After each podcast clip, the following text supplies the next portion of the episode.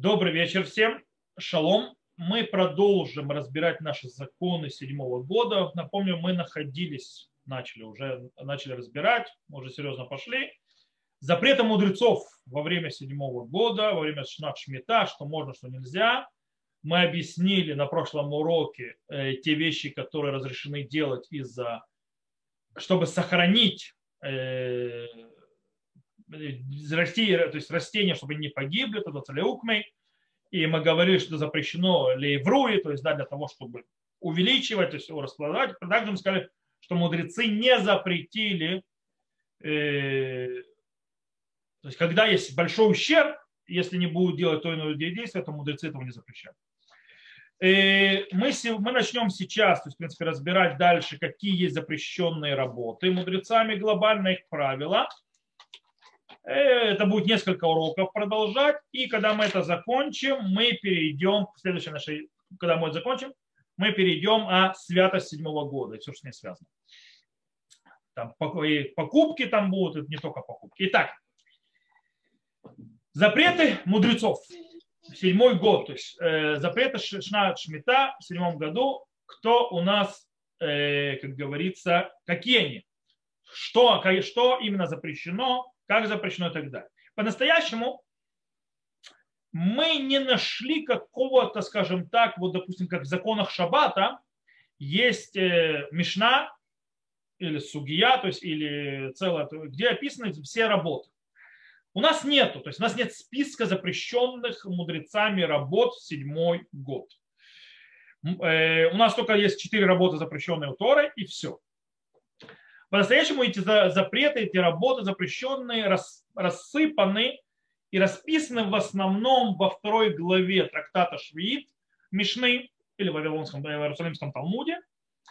Э, там, в принципе, Мишнайота говорят в основном о тех запрещенных работах, которые, не, э, то есть, в принципе, запрещены в шестой год, к седьмому году и так далее и из них можно выучить те запреты, которые связаны с седьмым годом. Там их 17, окей, всего. И э, есть еще два места, где мы можем выучить запрещенные работы. Это э, трактат Моет Катан э, и трактат Авуда Зара. Моет Катан, третий лист, первая, первая, третий лист, первая страница, и Авуда Зара, 50 лист, вторая страница. Хазон, Хазон Иш написал список, то есть да, список четких запрещенных работ, за, запрет, то есть мудрецами запрещенных работ, седьмой год, и у него их получилось 22. Я сейчас не буду зачитывать, то есть, да, я могу, конечно, почитать, зачитать, начинать объяснять каждую из них, но э, жалко времени. То есть, да, мы будем постепенно разбирать работы и так, и объяснять, что они значат. И по-настоящему в его списке не хватает еще двух работ, которые мы находим э, в другом месте. Он не упомянул там запрет Авраха и запрет Аркава. Сейчас мы объясним, что такое Авраха и что такое Аркава, потому что мы ими начнем сейчас заниматься. Авраха – это как бы побег, дословно, то есть для аврех, то есть да, сбежать, то есть убежать. Что имеется в виду? Мы берем, скажем так, э, одно, один из ветвей растения – мы его склоняем в ямку, то есть да, закапываем в земле, то есть, да, закапываем в земле, когда вы с другой оставляем кусочек и выходящий из земли, и оставляем так, и таким образом вот эта вот ветка, которая под землей, она пустит корни, закрепится и в принципе пойдет расти дальше. Когда мы ее отрежем, то есть да, центрального дерева, с которого взяли, после того, как корни она пустила, будет у нас новое растение. Это называется абраха. И, кстати, очень интересно, с законами Орла это тоже связано. Если пока эта веточка, даже если напустила корни, даже если она выросла и дает плоды, она прикреплена, то, что называется, к матерному дереву, то есть далее к матерному растению, э, к источнику своему, то а, и годы орла идут по тому растению, от которого взято. То есть если это растение уже прошло три года урла и так далее, то у нового выросшего так, присоединенного, тоже нету закона урла. Но как только мы отрежем, это новое растение будет считать урла с этого момента, как мы отрезали. То есть, да, по-новому. Окей, это авраха, чтобы мы знали. Что такое аркава? Аркава это, в принципе, соединение. Что делается? мы берем растущее дерево, то есть да, какое-то растущее дерево или какую-то веточку, делаем в ней назрез определенный, берем другую ветку, соединяем их вместе, заматываем их, и они срастаются. Так, в принципе, получают всевозможные улучшенные, скажем так, виды э, плодов. Это арка, а, аркова. То есть вот эти вот две работы Хазуныш не упомянул. И, но в принципе глобально, э, кстати, но мы их сейчас разберем, глобально любые действия, которые связаны с разработкой земли, дерева, растения и так далее, запрещены мудрецами глобально. Э, кроме четырех работ, которые запретила Тора, которые мы уже упоминали, это зрия, змира, цира и э, может быть хариша. То есть мы еще упоминали хариша. То есть у нас есть зря, змира, цира, выкцира. То есть, да, э, засеивать, подрезать для, э, виноградник для того, чтобы он лучше разрастался. Цира – это сбор урожая с виноградника, и цира – это сбор урожая у всего другого мы это уже и может быть пахать еще. Да? Ну, большая часть э, остальных, то есть, э, то есть запрет, все остальные запреты, которые есть, это запреты мудрецов. Часть из них является толадо, то есть порождением запрещенными Торой работ, а часть это добавочные работы, которые не порождение запрещенных Торой, но они тоже запретили. И почему нам нужно уметь различать, где запрещенные работы мудрецами и где запрещенные работы Торы? потому что влияет на что? Что нам делать, если есть ущерб материальный или ущерб растениям. Что мы сказали, это называется эфсед, и мы сказали, что на прошлом уроке, что если есть эфсед, то в запретах мудрецов можно делать эти работы. Итак, поехали. Мы начнем первое. Толадот зрия, то есть, да, в принципе, порождение, то есть э, вытекающий из запрещенной Торой работы сеять. И у нас здесь есть так. У нас есть Мишна, которую мы уже зачитывали, мы уже с ней знакомы, мы уже не раз ее встречали. Мишна э, в трактате Шви, э, вторая глава, шестая Мишна, говорит так. Эйн нотин, в эйн маврехин, в эйн маркивин. Эрев швид поход мишлошим йом лифней рошашана. То есть мы не сажаем, но тим это саженцы, когда, когда мы сажаем саженцы, то есть да, у деревьев саженцы, Лома аврахин, то есть не делаем авраха, то, что мы объяснили с этим, то есть э, вот э, росточком, который мы закапываем в землю, то есть веткой закопанной землю. И мы не маркивим, не делаем аркова, то есть не берем нитку, то есть ветку ветку не вставляем и не соединяем. В преддверии седьмого года за 30 дней до Рошашана. То есть, в принципе, за 30, как мы учили на прошлом уроке. Не прошлом, позапрошлом. Э, в принципе, в этой мишне упоминаются три запрещенных работы. Нытья, то есть саженец сажать, авраха и аркова. По поводу нытья, то есть сажать саженцы, деревьев и так далее, мы уже учили, что это спор мудрецов первых поколений, является запретом Торы, не является это запретом Торы и так далее. Мы говорили, что Раш, комментатор Мишны, говорит, что таки да, это запрет Торы, он то учит Кальвахомер, то есть да, э, от змира, то есть, в принципе, от подрезания винограда, э, для, расти, э, для того, чтобы он лучше разрастался. Понятно, что если виноград подрезает, это считается запретом Торы, то тем более, если мы сажаем деревья, то есть, да, что это запрет Торы. Но мы сказали, что Рабейну там и э, э, большая часть пониманий рамбами, то есть Маймониде и вообще, в принципе, многие-многие галактические авторитеты, кстати, не кроме Хазуныча, Хазуныч понимает Рамбам по-другому, считают, что это запрет мудрецов. Это по поводу Тия, мы с ней уже разбирались. Теперь по поводу Авраха и Аркава. То есть да, эти работы, как мы их объяснили, они являются порождением, являются толадот нытия. То есть они являются производными от посадки. Потому что мы так сажаем, но это спаса, то есть вид посадки не, скажем так, неординарный, не э, обычный, когда мы сеем что-то или когда мы садим саженец. И понятно, что эти вещи, то есть эти работы запрещены мудрецами. Э, хотя есть мнение мудрецов первого поколения, говорят, что и Авраха и Аркава тоже запреты Торы. Почему? Потому что Мишна определила и привела как запрещенные работы перед заходом седьмого года, а это, то есть как бы они часть, то, что называется тосеф, это швид добавки седьмого года, А это связано только с запретами Торы. То есть, если бы это не были запреты Торы, бы там не было, а так они есть. И действительно, то есть, да, а, Эглейталь написал, что они похожи на нытья, похожи на сажание саженцев. С другой стороны, э, это не все согласны. Большая часть логических авторитетов считает, что это таки да запреты мудрецов. И, и, кстати, так об этом написал э, Рав Хайм Каневский. Кто не знает, то есть Рав Хайм Каневский сегодняшний, он больше известен сегодня в новостях по другим способам, но он автор огромного количества шикарнейших галактических книг.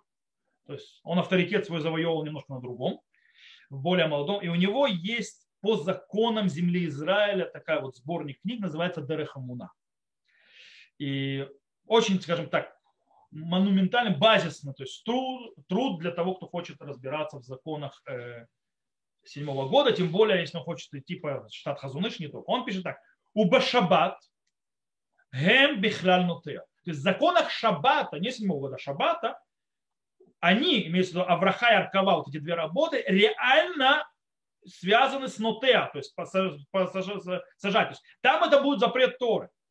А Валькан, а здесь вместо седьмой год, то есть законов седьмого года, афилу им нотеа деурайта. Даже если мы пойдем по мнению, что сажать те саженцы деревьев и так далее, это запрет Торы, Миколь Маком, Элю и нам или В любом случае, э, Авраха и Аркава, вот эти вот две работы, как мы их объяснили, что они значат, это запрет мудрецов. То бишь, если это надо, то есть из-за ифседа, то есть если будет то есть, э, ущерб, э, если мы это не сделаем, то это будет разрешено. Окей? Это то, что из этого выходит. Окей. Это по поводу них. Теперь мы перейдем к следующему запрещенной работе, которую тоже разберем. Ашкая. Полив. Полив растений. Седьмой год. Э, это очень важно, потому что полив растений вообще касается, в принципе, каждого из нас почти.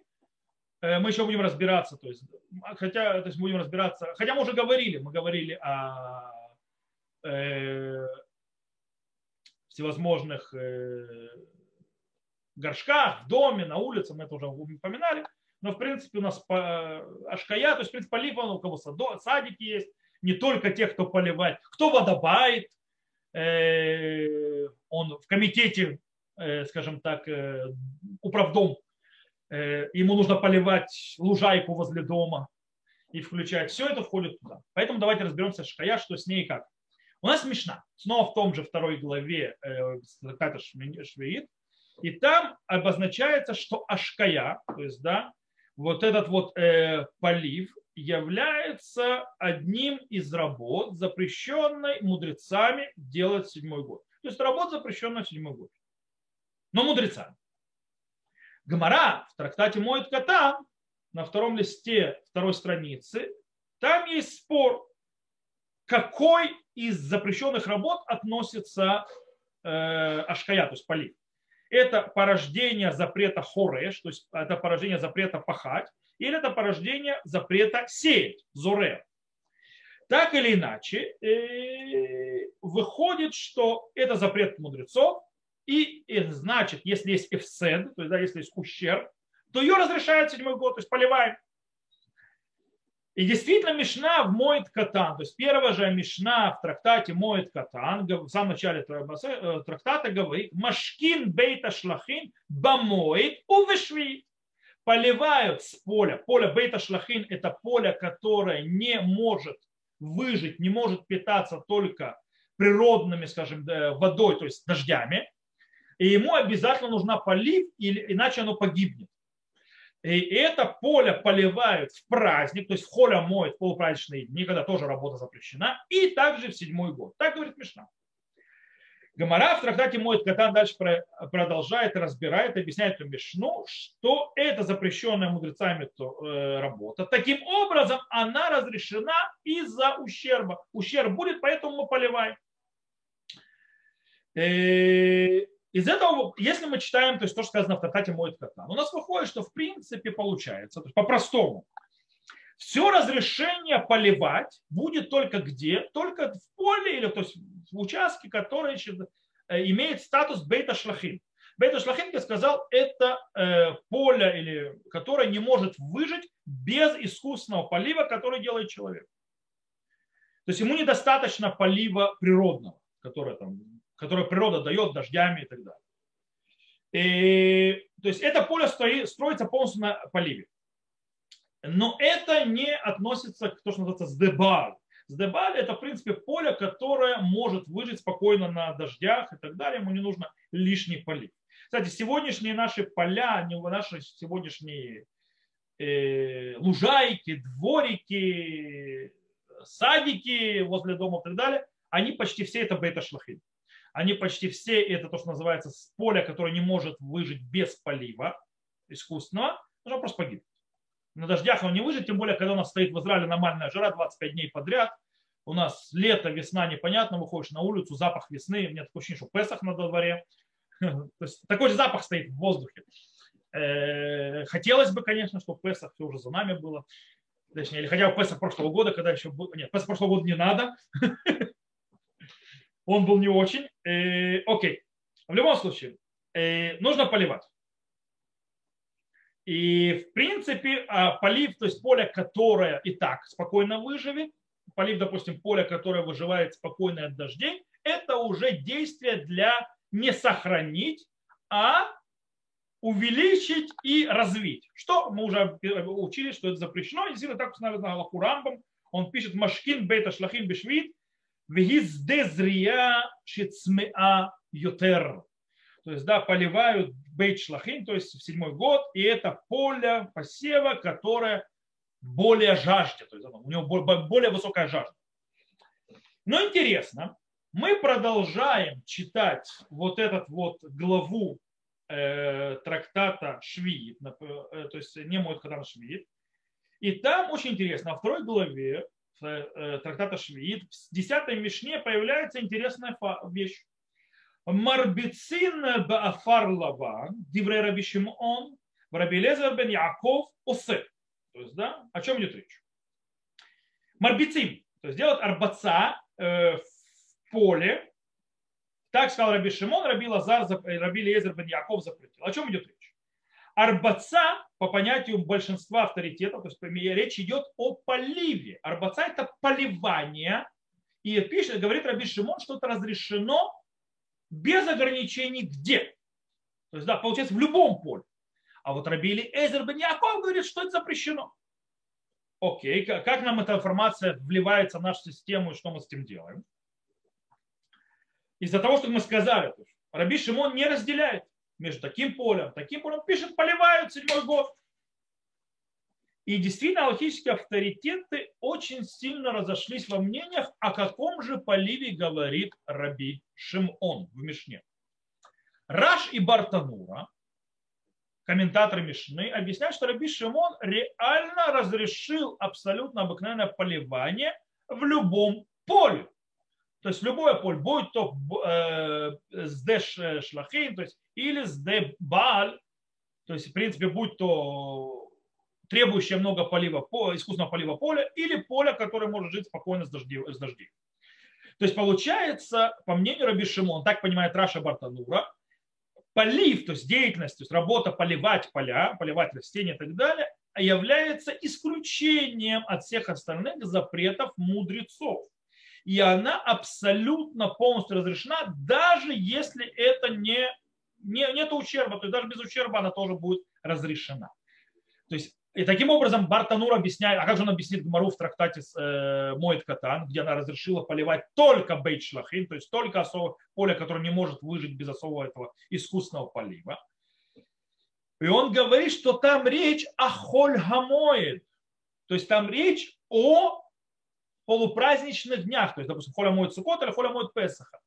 Но там нет речи о седьмом годе. Про поводу седьмого года, года Шмиты, это, это в нашей Мишне, это то, что говорит Раби Шимон, что в седьмой год можно поливать, это особое, то есть, ну, что должен, э, полив, это всегда для выживания, так или иначе, э, поля, и таким образом можно поливать, и это разрешил Раби Шимон, и Галаха как Раби Шимон. Это Бартанур. Хазуныш не согласен. Хазун Иш говорит, э, что если мы так объясняем, то Аллаха не как Раби Шимон. Но этого не может быть, потому что в нескольких местах Хазуныш говорит, мы находим э, допустим, в трактате Моет Катан, что мнение Раби Шимона приводится как мнение мудрецов, то бишь как Галаха. В Иерусалимском Талмуде э, описывается, что многие амураим, то есть мудрецы времен эпохи Талмуда, таки да, поливали свои полы, то есть мар, э, полы, э, поля, то есть марбицим, эцдотегем. Э, то есть, в принципе, получается, что Галаха, как Раби Шимон, э, а если мы объясняем, как объяснил Барабартанура, то мы не можем сказать, что Аллаха Раби Шимон. Как, значит, объяснять? Тогда нужно по-другому объяснить, что такое марбицим, о чем говорит Раби Шимон, о каком поливе он говорит. Есть этому два объяснения возможных, которые можно сказать. Одно это, можно сказать, по Рамбаму, в его комментарии на Мишну, в трактате, э, на, этом, то есть на эту Мишну, в трактате, кстати, нет, это, да, это и в его комментарии на Мишну, и это также в его законах Шмиты в Мишне Тура. И он объясняет, что такое арбаца. Арбаца – это полив между деревьями. То есть не само растение, а между ними. И таким, и таким образом, а зачем между ними? Для того, чтобы поле не погибло. О, получается, и Раби Шимон говорит о поливе, которое предотвращает ущерб. И это то, что разрешили.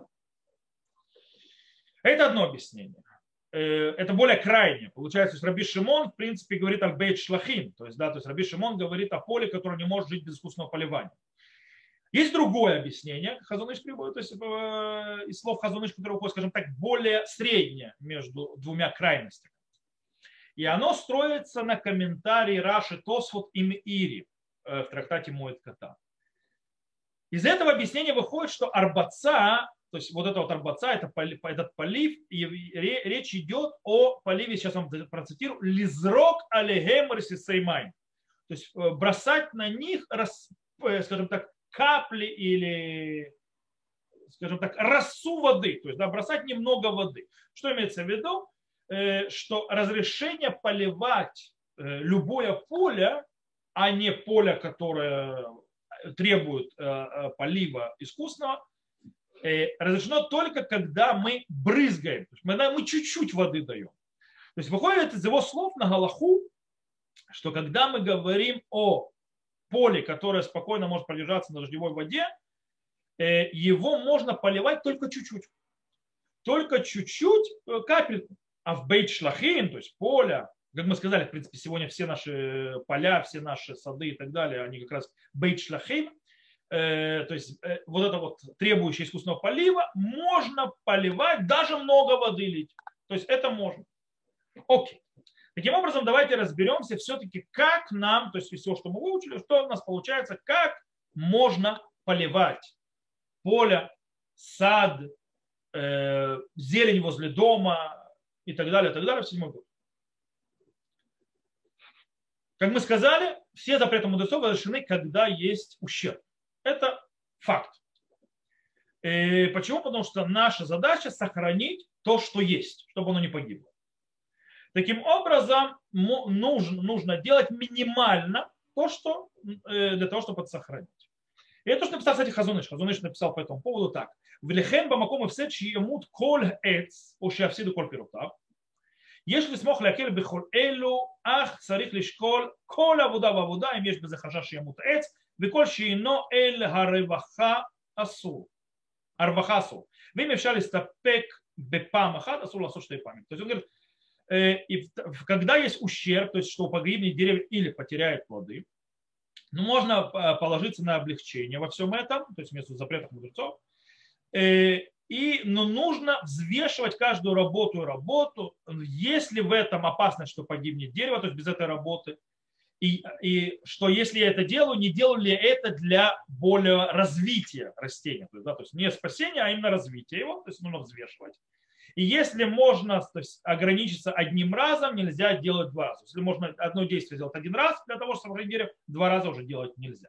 То есть если мы дел, идем по этому принципу, что у нас выходит, э, то и мы поливаем, скажем, на, так наши э, сады, наши поля, наши красивые э, сады с цветами и так далее, или садики возле дома, то нужно поливать минимальным способом так, чтобы трава и цветы, скажем так, не завяли, не погибли. И так, кстати, выходит по мнению многих халахических, некоторых халахических, не многих, некоторых халахических авторитетов, как, допустим, э, в сборнике «Респонс» э, Мишнат Юсеф и так далее. Но Рав Нисим Карелец, Рав Нисим Карелец все-таки тоже был приближен к Хазун Ишу, э, покойный уже, недавно умер, большой мудрец Торы. В его книге, то есть его книге Хута, Хута Шени, говорит, что Хазон Иш не говорил все, что сказано по поводу ограничений, вот это, что мы сейчас прочитали, по поводу полива. Он не говорил о поливе. И я не буду зачитывать все, что читаю, то есть он э, говорит э, Равнисин Карелец, немножко длинновато, я, скажем так, подведу итог. В итоге Рав Карелец говорит, что в отличие от всех остальных работ, которые разрешили мудрецы только если есть ущерб, то есть только если есть опасность гибели растения или гибели плодов, по мнению Хазуныша. По поводу полива мудрецы определили, что сдешлахин, то есть немножко по-другому объясняется, то есть сдешлахин, вот это поле, которое обычно и всегда требует искусственного полива, и ему недостаточно дождей, навечно и всегда определено кимаком шееш бойфсе, то есть место, в которого есть ущерб всегда, тотально. Таким образом, нету запрета мудрецов его поливать седьмой год вообще. И его можно поливать абсолютно свободно, то есть без всякой проблемы. Так выходит, так он объясняет Хазон Иша, э, равный Симкарелец. Но равный Симкарелец немножко, скажем так, ограничивает вот это вот тотальное разрешение и пишет следующее. Мигу. Базманим шебейта шлахин אינה צריכה השקעה, השקיה, лейка гетера де ашкая де ахшав эн ла шем шель бейт шлахин. О, но во времена, когда вот бейт шлахин, вот это вот поле, не требует полива, то есть, в принципе, ему не нужно на данный момент, нет разрешения поливать, ибо сейчас у этого поля нет определения бейт шлахин, то есть оно временно потерял, и тогда нет разрешения. Из этого выходит, когда сад, поле, участок, э, полисадник не требует на данный момент воды, то он не является бейта шлахин, и тогда его запрещено поливать. Седьмой год. Таким образом, нужно, вытекающее из этого, что нужно увеличивать промежутки между поливом и поливом седьмой год, для того, чтобы поле, сад, э, полисадники и так далее реально были в состоянии нуждаются в поливе.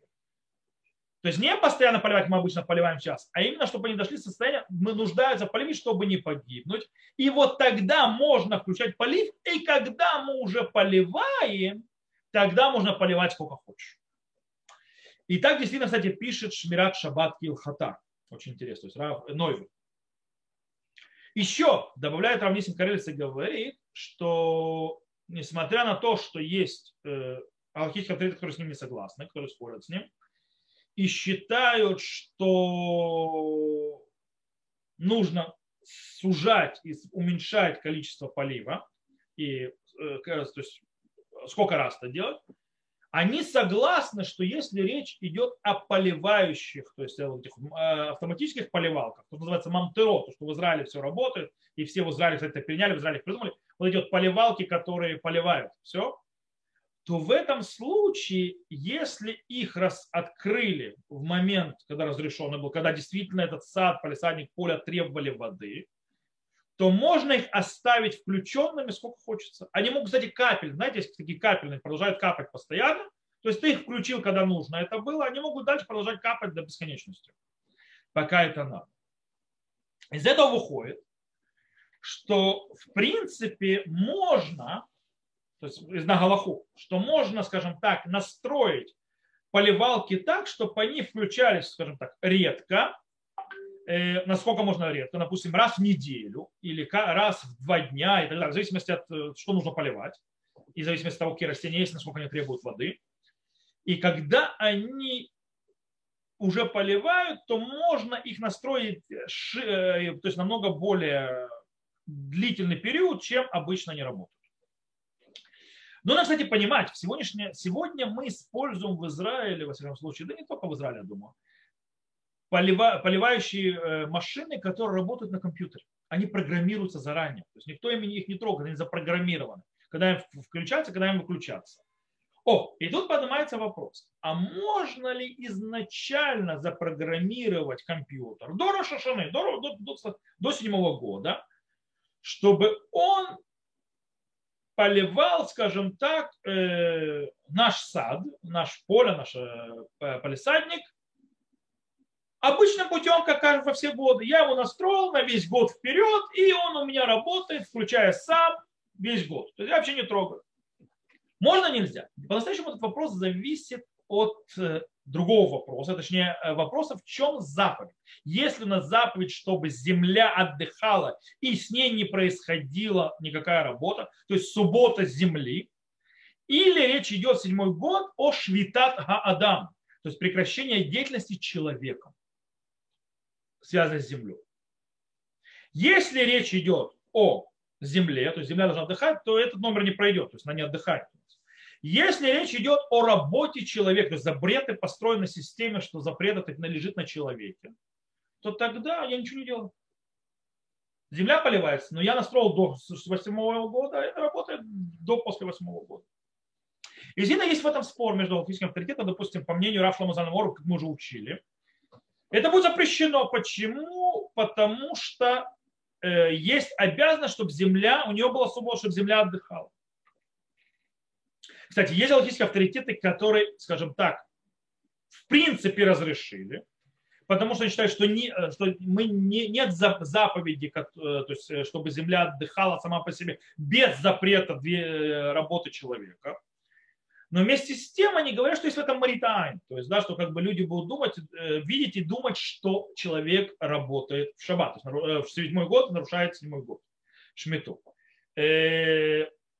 В этом случае, кстати, в наше время, тогда как все прекрасно знают, что поливалки включаются компьютером, поэтому даже в шаббат включаются, компьютером, э, нет запрета маритайн, то есть маритайн уходит. То есть да, запрет, что кто-то подумал, что он включился э, в седьмой год и начал поливать запрещенным путем, никто не подумал, потому что все знают, что на компьютер включен, он работает сам по себе. Так, э, и тогда проблемы не будет. Таким образом, кстати, есть те, которые полностью разрешают.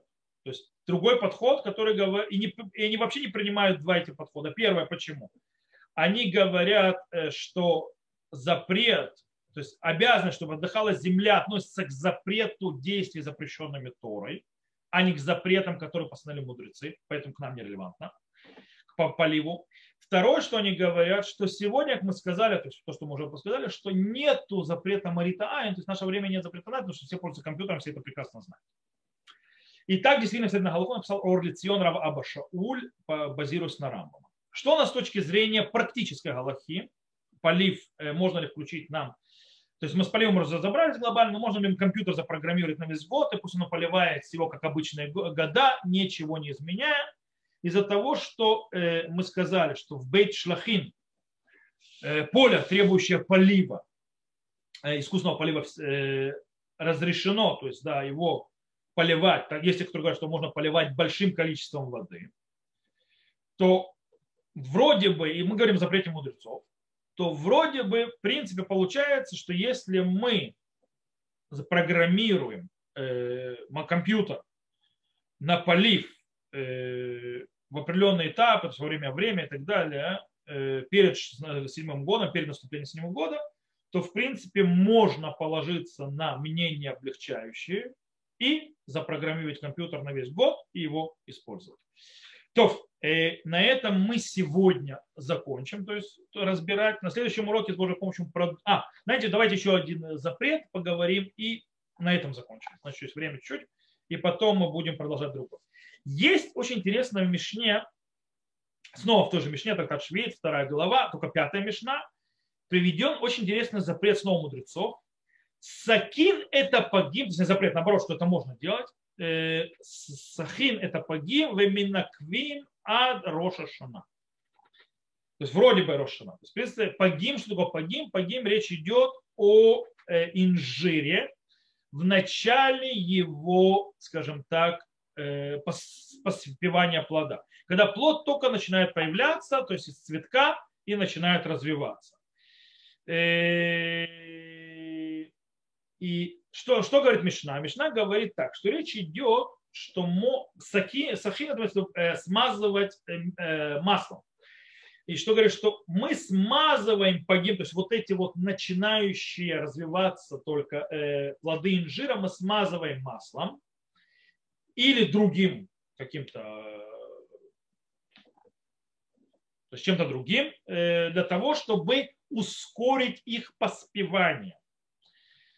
Э, и иногда этого недостаточно, и, для этого, и чтобы еще ускорить их поспевание, есть еще одно действие, это второе, менаквим.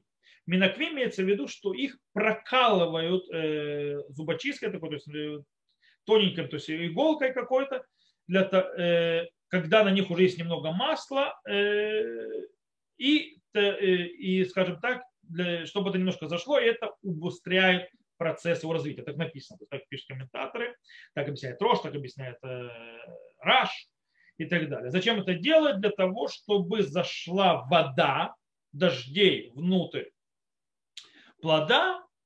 Кстати, очень интересно, плоды обычно инжира в Израиле, во всяком случае, они начинают появляться в начале лета. Таким образом, дождей нет. И они в основном поспевают где-то к району Роша Шана чуть позже иногда Рошана, Сукот и так далее. Потому что у инжира у них очень интересно, они поспевают по-разному.